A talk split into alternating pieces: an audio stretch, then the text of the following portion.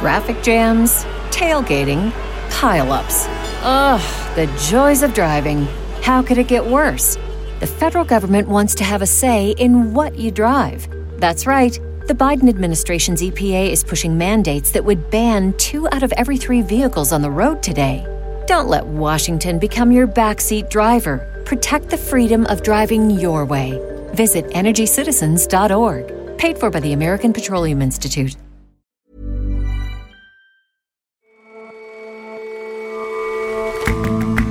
Hello and welcome to The Intelligence from The Economist. From London, I'm Jason Palmer.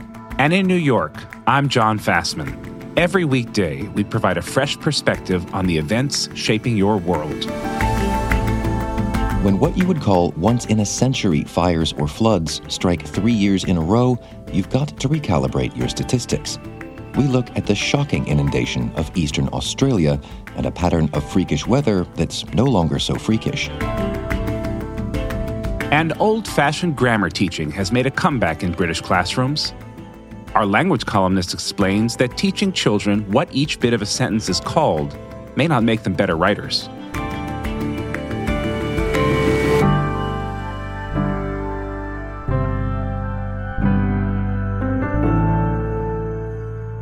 But first,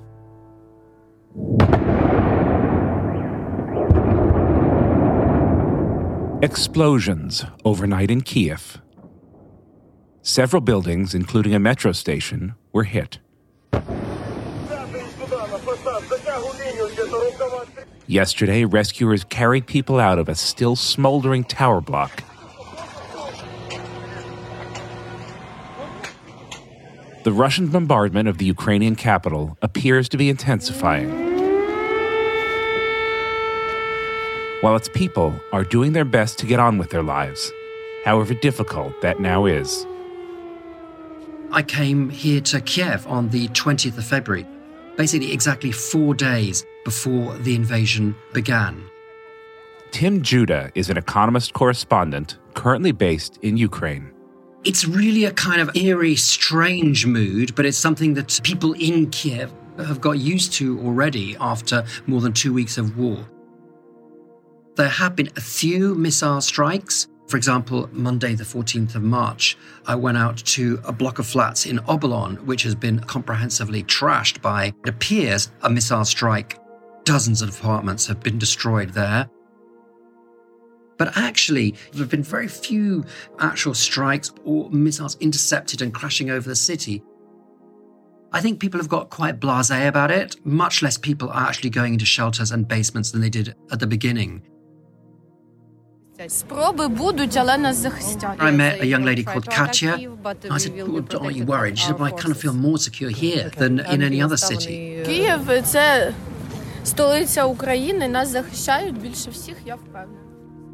It's very hard to know how many people are actually left in the city. The city in normal times has a population of 3 million. I've seen estimates that half the population has left or 60% of the population has left. But I mean, since there's very few people on the streets, you can't tell where those people are. But one thing I think I can safely say is that almost anybody with children has left. Supermarkets are open and pharmacies are open, but not all of them. In the first, let's say, 10 days, there were quite substantial queues to get into supermarkets and also to pharmacies. And now it's quite patchy. So, for example, today I saw people queuing at um, some pharmacies and some supermarkets. I went to a supermarket and there was no queue at all. And I was able to get what I wanted. In pharmacies, I think it's getting a little bit more difficult. So, for example, I met one man who was looking for some specific medicine. Uh, he, he was in the queue with me and he went in and then he told me he couldn't get it. Yes, it's uh, and it's not only in this pharmacy. It's around city the same situation. What What about food? Uh, food, uh, so so it's normal. Our our problem is a medicine. The fact is that it's not really a siege yet the Russians have cut off certain routes, especially to the northeast and to the northwest. But if you're driving south, the roads are open. And if you're going west, the trains are still running. We've got electricity, we've got running water, we've got internet. So things are still working in this city.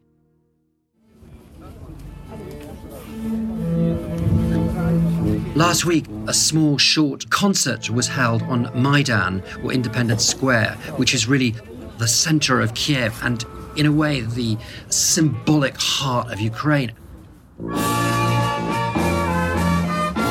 They played a sort of rousing rendition of the national anthem. and They sort of played some polkas and waltzes. And even more symbolically, really, they played Beethoven's Ode to Joy, which is, of course, the European anthem.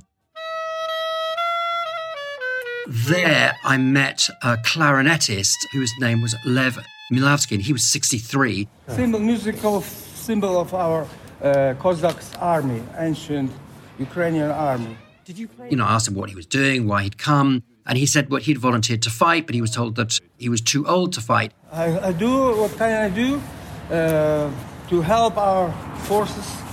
We stay with our people, with our country, and we will stay to the end.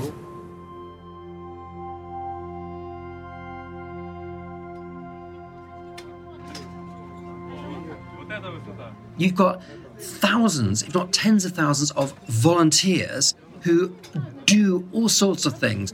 For example, I saw in one place a really large military style canteen. There, volunteers who had organized via Facebook. They were chopping, slicing, dicing, cooking, and then the, the network of volunteers was then driving the food out, taking the food out to territorial defense checkpoints and roadblocks and wherever they needed to be fed. The territorial defense is a new force which began only a couple of weeks before the invasion began. And the aim of the territorial defense is for volunteers, uh, civilian volunteers, to do their bit if they want to do that. So they get a, a short amount of training and then they get a gun and then they're deployed to basically second tier positions like guarding block posts or checkpoints within the city, guarding strategic buildings, building kind of now massive fortified checkpoints. And what that means is it enables the soldiers with experience and the army to actually go out and do the fighting and the serious defense of the city. But even if you're in the territorial defense, kind of real life goes on. So last week I saw a couple getting married, and they said that they had been meaning to get married anyway, but um, now they were both in territorial defense. It was a military chaplain that married them, and all the friends were carrying either Kalashnikovs, or one or two of them were actually holding the British supplied NLAW anti tank missiles. And so it was a kind of joyful but bizarre little scene. The situation is really quite different in some of the sort of surrounding areas, especially to the northwest and to the northeast of the city the two small suburban towns. In normal times, it would take you 25 minutes to drive from the center of Kiev to the center of Irpin. You drive out of the city, drive over a bridge over a little river called the River Irpin, because beyond Irpin, there's a town called Bucha, which the Russians have already taken. And when I've been there, there's been the constant sound of artillery, duels, and Grad missiles. But so far, the positions have held. I was last there on Saturday, we could hear the fighting in Bucha. And then Sunday, those positions that I visited were shelled, and an American journalist was killed, shot dead in Irpin.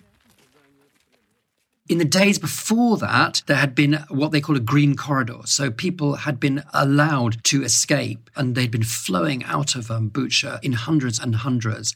I saw one group arriving. There was one woman leading. She was waving a white flag, and then everybody behind her, they all had white armbands tied around their arms to indicate that they were uh, civilians and not to shoot. Let's go. Let's go.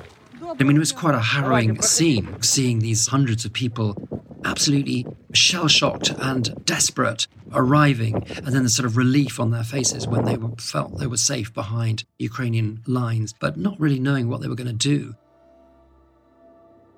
In the three weeks before the war, I went around from Lviv in the west, I went to Odessa, then I went to Kharkiv, then I came here. And I mention that because in that period, I asked people continuously, Do you think that war is coming? And 95% of them said, No, that's nonsense. Of course, there's not going to be a war. So now in Kiev, people are pretty frightened, but they're defiant. But a lot of people actually don't believe that the Russians are really going to start doing to Kiev what they've done to Mariupol, what they've done to Kharkiv. Everybody says, you know, we've got a strong army, we've got strong air defenses, we're going to be all right. But there's always an element of denial.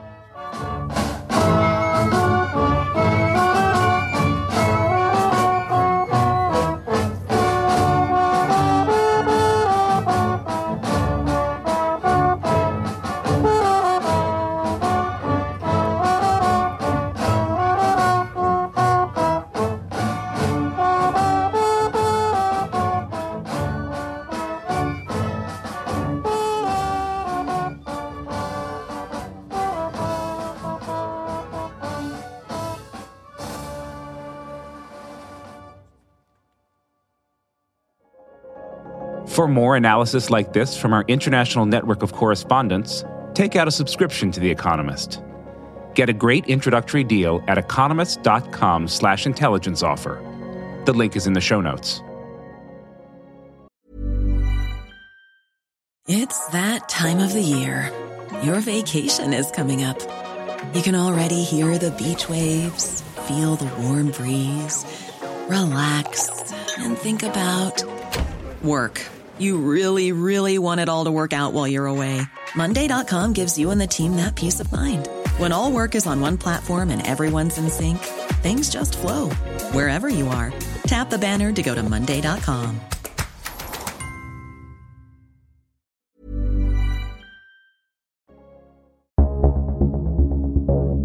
Australia is no stranger to natural disasters. Bushfires routinely ravage the east coast many towns are still recovering from devastating fires in early 2020. Scores of fires are burning out of control across Australia amid a heat wave which has seen temperatures exceed 40 Celsius in every state. The blazes came after years of drought that laid waste to crops. More than half of Queensland is in its sixth year of drought, and in New South Wales, the situation is even more dire, with 99% of the state affected. And since the start of March, the eastern states of Queensland and New South Wales have been hit again, this time by severe flooding. Our state is staring down the barrel of a one in 1,000 year flood disaster. Floods are common in the region, but not at these levels. It's hard to overstate just how much rain has fallen along the east coast of Australia over the past few weeks. Eleanor Whitehead is The Economist's Australia and New Zealand correspondent. It has come down along the East Coast in just biblical quantities for days and weeks on end. And the floods that's caused have completely inundated some towns in Queensland and in New South Wales, like Lismore, which is in northern New South Wales, which I visited, where people literally woke up to find that their houses were underwater. And what specifically happened in Lismore? So the floodwaters started rising properly in Lismore in the middle of the night. So when there was an emergency evacuation warning, a lot of locals just slept right through it. I went to see the town's mayor, Steve Krieg, and he told me about what happened next. My phone started ringing at three o'clock in the morning. Get a phone call from a frantic lady that I know. You need to help me. My heavily pregnant daughter is sitting on a roof in South Lismore with no way of knowing how to be rescued. By the time people woke up, there was no way out. So you literally had a situation where residents were scrambling into their attics because it was the last place that they could find air. There are literally people 80 years old lying in an A-frame roof truss with 20 centimetre air pocket. It's unbelievable. There were mothers carrying children on to rooftops that were rapidly disappearing under the water and literally just screaming out for help. The emergency services around those parts were just overwhelmed. So the only help that there was was coming from locals who were launching their own boats into the water, just hundreds of rescues to try and save people from these rooftops. And they did save most people, but still, four people died in the town.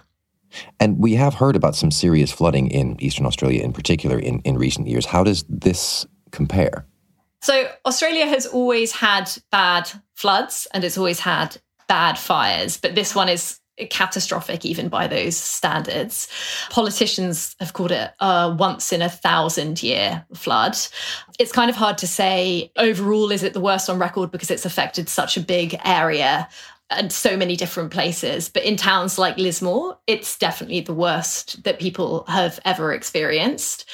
So, where the floods started in Queensland around Brisbane, which is the capital, it received about 80% of its annual rainfall in about five days in February. 15,000 homes there were flooded. And then it kind of edged down into northern New South Wales. It was ripping up roads and on down to Sydney, where I am. A dam spilled over here, fairly close to the centre of the city.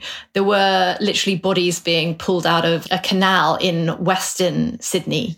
50,000 people across New South Wales were forced to evacuate in the floods, and more than 20 people have been killed in them.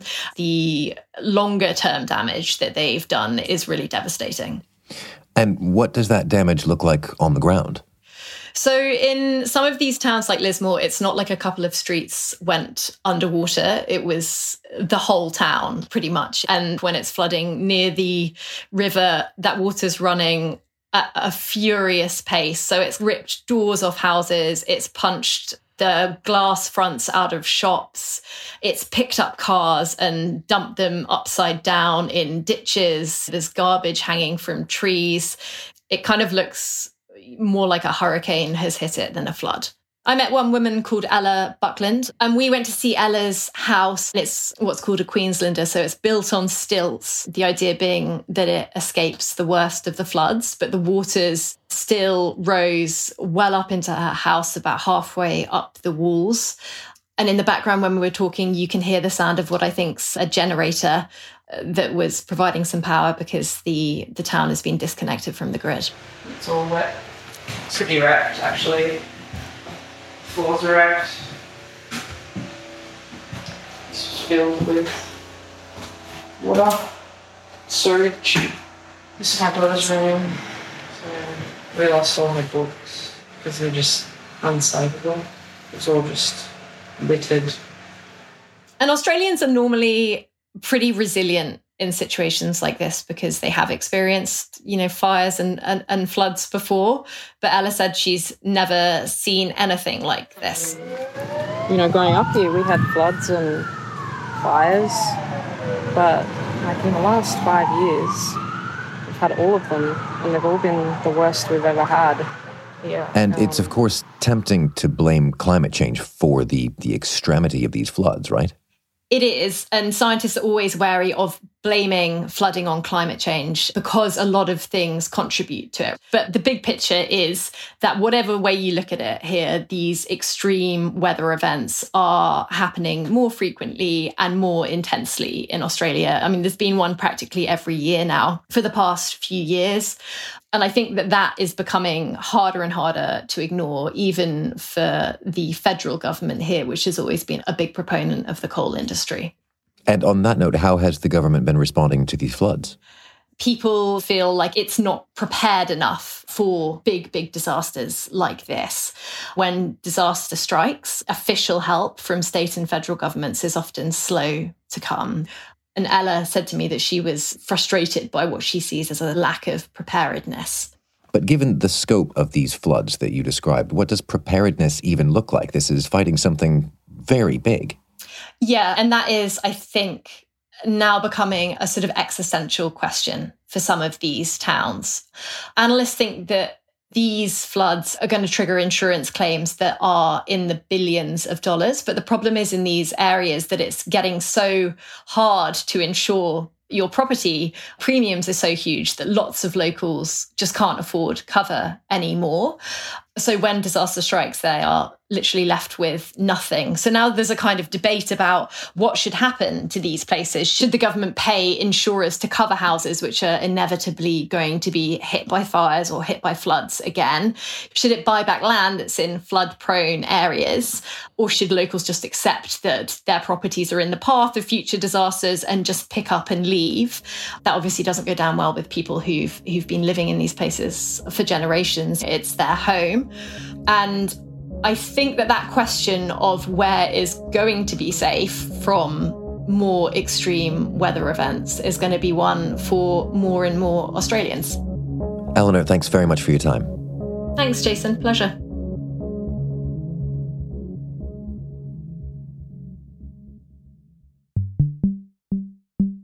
For decades in Britain, there wasn't much teaching of grammar.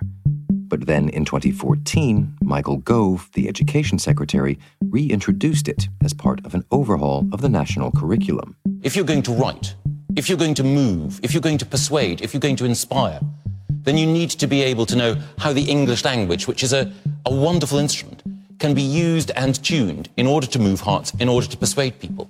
And you cannot be creative unless you understand how sentences are constructed, what words mean. Fans of good old fashioned grammar mechanics rejoiced. But teachers, many of whom hadn't themselves been taught grammar, panicked. Now, some new research suggests that the change may have been for nothing. Grammar at school has become a highly politicized issue. Lane Greene writes Johnson, the Economist's column on language. And now there's been a new study using a large randomized controlled trial that has added to the already extensive literature on this subject. It found that teaching kids in English schools to label the bits and pieces of a sentence does not make them better writers. When you say label the bits and pieces, you mean knowing what a noun is, what an adverb is, that kind of thing? More or less. It also involves a little bit more sophisticated elements like clauses and such when you get into the older years. But this particular study tested six and seven year olds.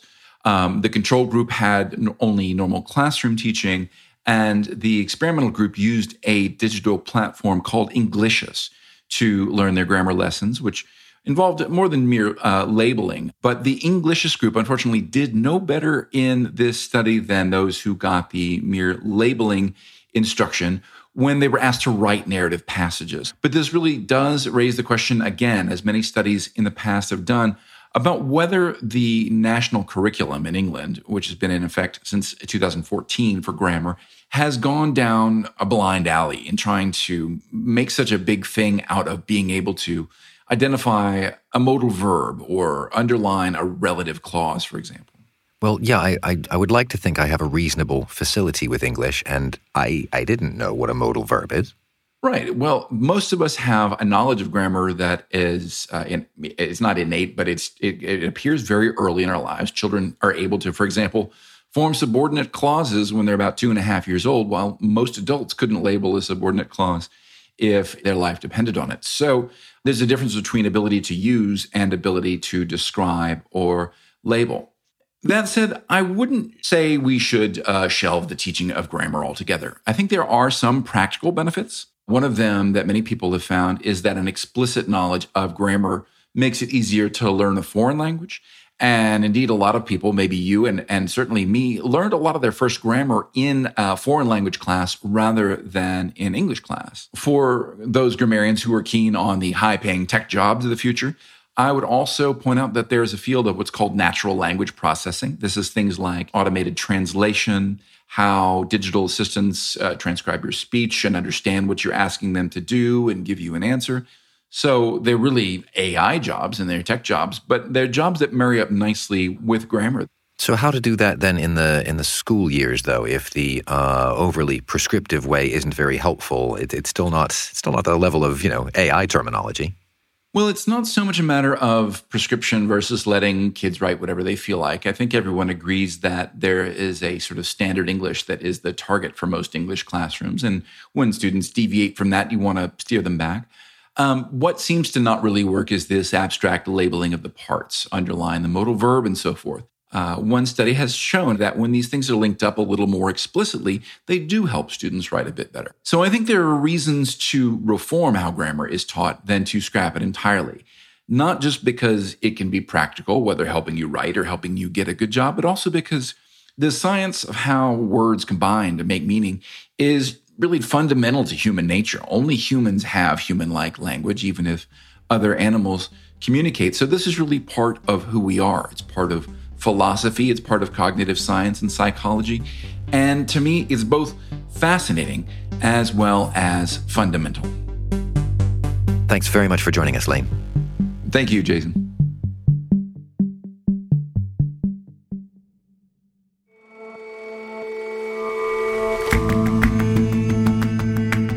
That's all for this episode of The Intelligence. Let us know what you think of the show. You can get in touch at podcasts at economist.com. Or leave us a rating wherever you listen. We'll see you back here tomorrow.